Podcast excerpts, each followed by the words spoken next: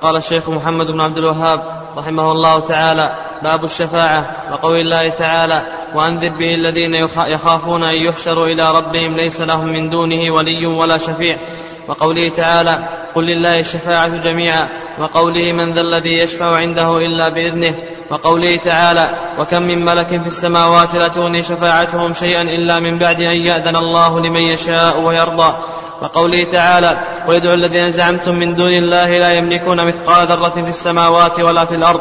الآيتان. بسم الله الرحمن الرحيم. الحمد لله رب العالمين. والصلاة والسلام على نبينا محمد وعلى آله وصحبه أجمعين.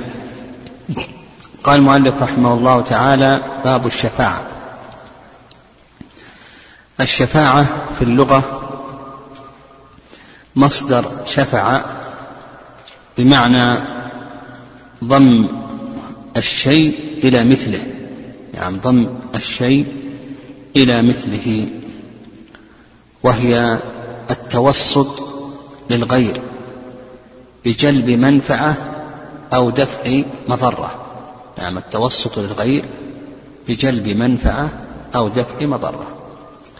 ومناسبة هذا الباب لكتاب التوحيد أن فيه إبطال شبهة من من الشبه التي يتمسك بها المشركون.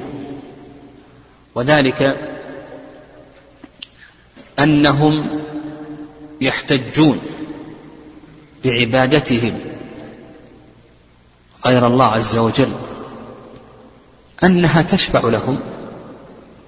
وتقربهم إلى الله زلفى. فأبدل الله أبطل الله عز وجل هذه الشفاعة. وأن ما يتمسك به هؤلاء المشركون من هذه الشبهة الشبهة أنه باطل. هذا مناسبة هذا الباب الذي ترجم له المؤلف بقوله باب الشفاعة لكتاب التوحيد. أن فيه إبطال شبهة من شبه المشركون وأنهم إنما عبدوهم لكي يقربوهم إلى الله زلفى وأنهم يشفعون لهم. فأبطل الله عز وجل هذه الشفاعة هذه الشبهة وهذه الشبهة وهذه الشفاعة. وأن هذه الشفاعة لا تنفع أصحابها. وعلى هذا نفهم أن الشفاعة شفاعتان شفاعة شرعية وهي الشفاعة المثبتة التي جاءت في كتاب الله وسنة رسوله صلى الله عليه وسلم. وقد ذكر العلماء رحمهم الله تعالى أقسام الشفاعة. ها؟ آه، نعم المنفية مثبتة لكن المثبتة أنواع أقسام. نذكرها على سبيل الإجمال أولا الشفاعة الكبرى شفاعة النبي صلى الله عليه وسلم الشفاعة العظمى. شفاعة النبي صلى الله عليه وسلم في أهل الموقف. ثانيا الشفاعة شفاعته عليه الصلاة والسلام لأهل الجنة أن يدخلوا الجنة. ثالثا شفاعته في عمه أبي طالب أن يخفف عنه من العذاب. رابعا شفاعته بدخول من لا حساب عليه من الباب الأيمن من أبواب الملائكة من أبواب الجنة. وهذه الأقسام الأربعة نعم هذه الأقسام الأربعة نعم هذه خاصة بالنبي صلى الله عليه وسلم. القسم الخامس الشفاعة في أهل النار من الموحدين أن يخرجوا منها. القسم السادس القسم السادس الشفاعة في أقوام استحقوا النار أن لا يدخلوها. القسم السابع الشفاعة في رفع درجات أهل الجنة. يعني هذه كلها شفاعات دلت عليها النصوص. يعني دلت عليها النصوص و وأهل السنة والجماعة يثبتونها خلاف الخوارج والوعيدية فإنهم ينكرون. نعم ما يرون أهل النار هم أهل النار ما يخرجون منها إلى آخره. نعم على كل حال المعتزلة والخوارج يخالفون في بعض أقسام هذه الشفاعات. أما القسم الثاني وهي الشفاعة الشركية. يعني الشفاعة الشركية آه، فهي ما يتمسك به المشركون في القديم. يعني ما يتمسك فيه المشركون في القديم. وفي الحديث الخرافيون في القديم المشركون يتمسكون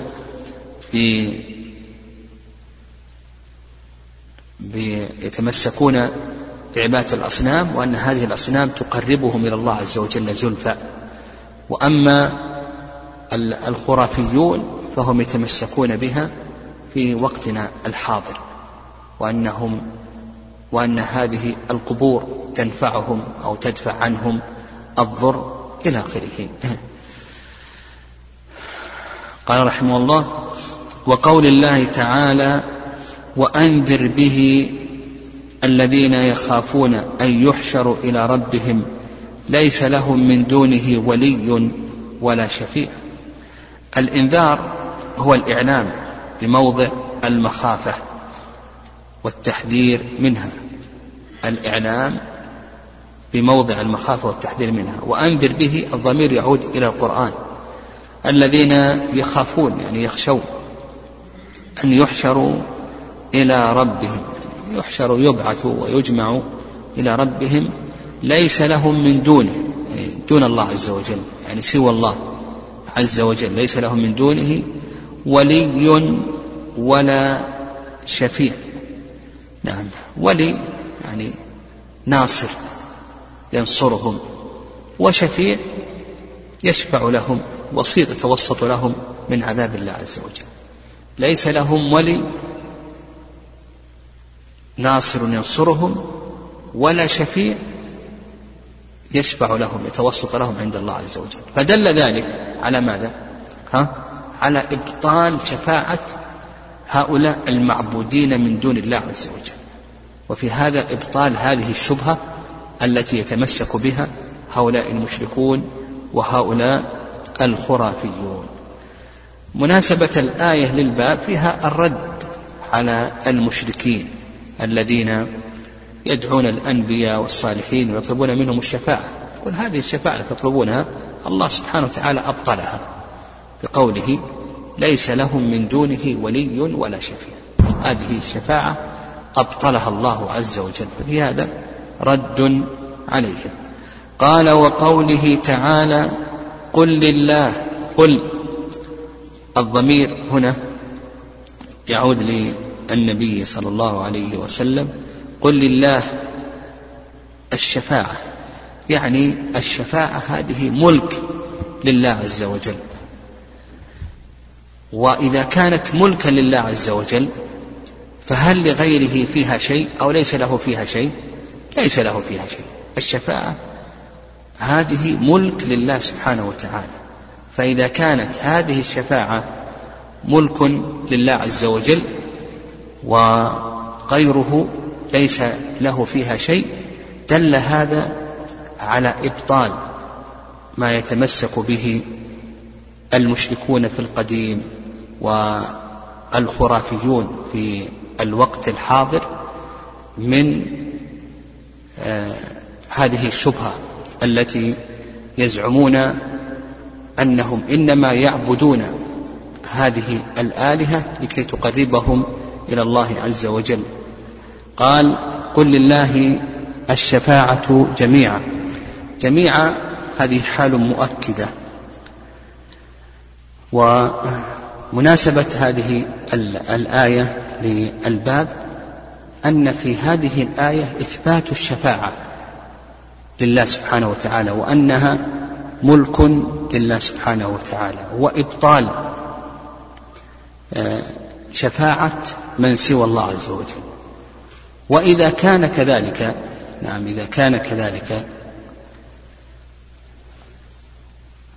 إذا كان كذلك ففي هذا إبطال للشبهة التي تمسك بها المشركون والخرافيون. قال وقوله من ذا الذي يشفع عنده إلا بإذنه من ذا الذي يعني لا أحد يشفع عنده الضمير يعود إلى الله سبحانه وتعالى عنده إلا بإذنه يعني لا يتكلم أحد عند الله عز وجل بشفاعة ولا غيرها إلا إذا أذن الله عز وجل.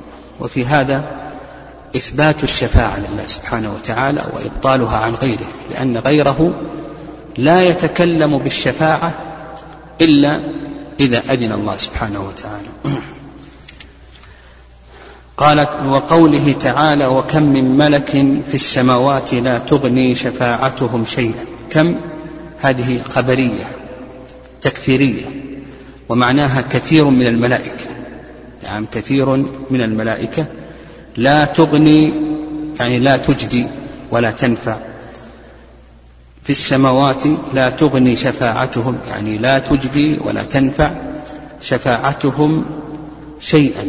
شيئا هذه نكرة في سياق النفي فتفيد العموم. إلا من بعد أن يأذن الله لمن يشاء لمن يشاء من عباده. ويرضى يعني يرضى عن قوله وعمله. وفي هذا آه، نعم في هذه الآية فيها الرد على المشركين الذين يطلبون الشفاعة من الملائكة وغيرهم من المخلوقين.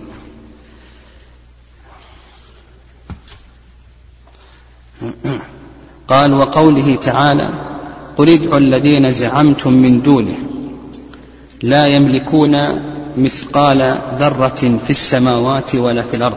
قل الخطاب للنبي صلى الله عليه وسلم. يعني قل للمشركين زعمتم يعني زعمتم أنهم آلهة. من دونه يعني من سوى الله عز وجل لا يملكون مثقال. مثقال بمعنى وزن. ذرة الذرة هي النملة الصغيرة في السماوات ولا في الأرض. فإذا كان هؤلاء المشركون الذين يعبدون من دون الله عز وجل لا يملكون وزن هذه الذرة النملة الصغيرة آه، في السماوات ولا في الأرض دل ذلك على بطلان عبادتهم من دون الله عز وجل. إذ إنهم لا يملكون شيئا ولا يملكون الشفاعة.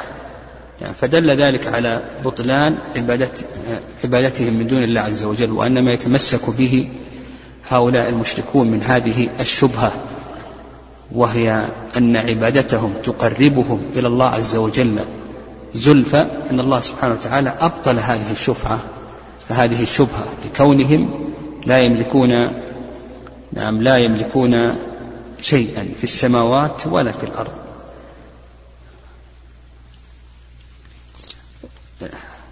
بقينا في مسألة وهي طلب الشفاعة من القبور من أهل القبور والأضرحة. يعني طلب الحي من الأموات أن يشفعوا له عند الله عز وجل. وتقدم لنا ما يتعلق بدعاء الأموات وأن دعاء الأموات شرك.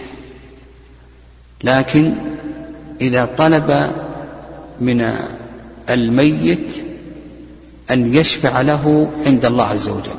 هنا لم يصرف له عبادة من العبادات وإنما طلب له أن يشفع له عند الله عز وجل. فهل هذا من الشرك الأكبر أو أنه من قبيل بدع؟ للعلماء رحمهم الله في ذلك رأيان. الرأي الأول أنه شرك أكبر. لأن الأموات لا يسمعون دعاء من دعاهم ولا يستجيبون لهم. كما قال الله عز وجل وما أنت بمسمع من في القبور. والرأي الثاني ذهب إليه عبد الرحمن بن حسن وكذلك أيضا الشيخ عبد اللطيف بن عبد الرحمن. قالوا بأن هذا ليس من قبيل الشرك الأكبر وإنما هو من قبيل البدع والشرك الأصغر لأن هذا الحي الذي ذهب إلى صاحب القبر وطلب منه الشفاعة عند الله عز وجل لم يصرف له عبادة وإنما آآ آآ نعم لم يصرف له عبادة وإنما طلب منه الشفاعة عند الله عز وجل. وهذه الوسيلة وسيلة محدثة. والوسائل توقيفية. يعني ما يتوسل به المسلم في دعائه هذا توقيفي. وإذا كان كذلك فإن, فإن هذا يكون من قبيل البدع وهو وسيلة من وسائل الشرك الأكبر. تقدم لنا في ضابط الشرك الأصغر أن الشرك الأصغر هو كل ما كان وسيلة إلى الشرك الأكبر من الأقوال والأفعال والعقائد وجاء في النص تسميته شركا وهذا يظهر والله أعلم أنه أقرب. والله أعلم وصلى الله وسلم.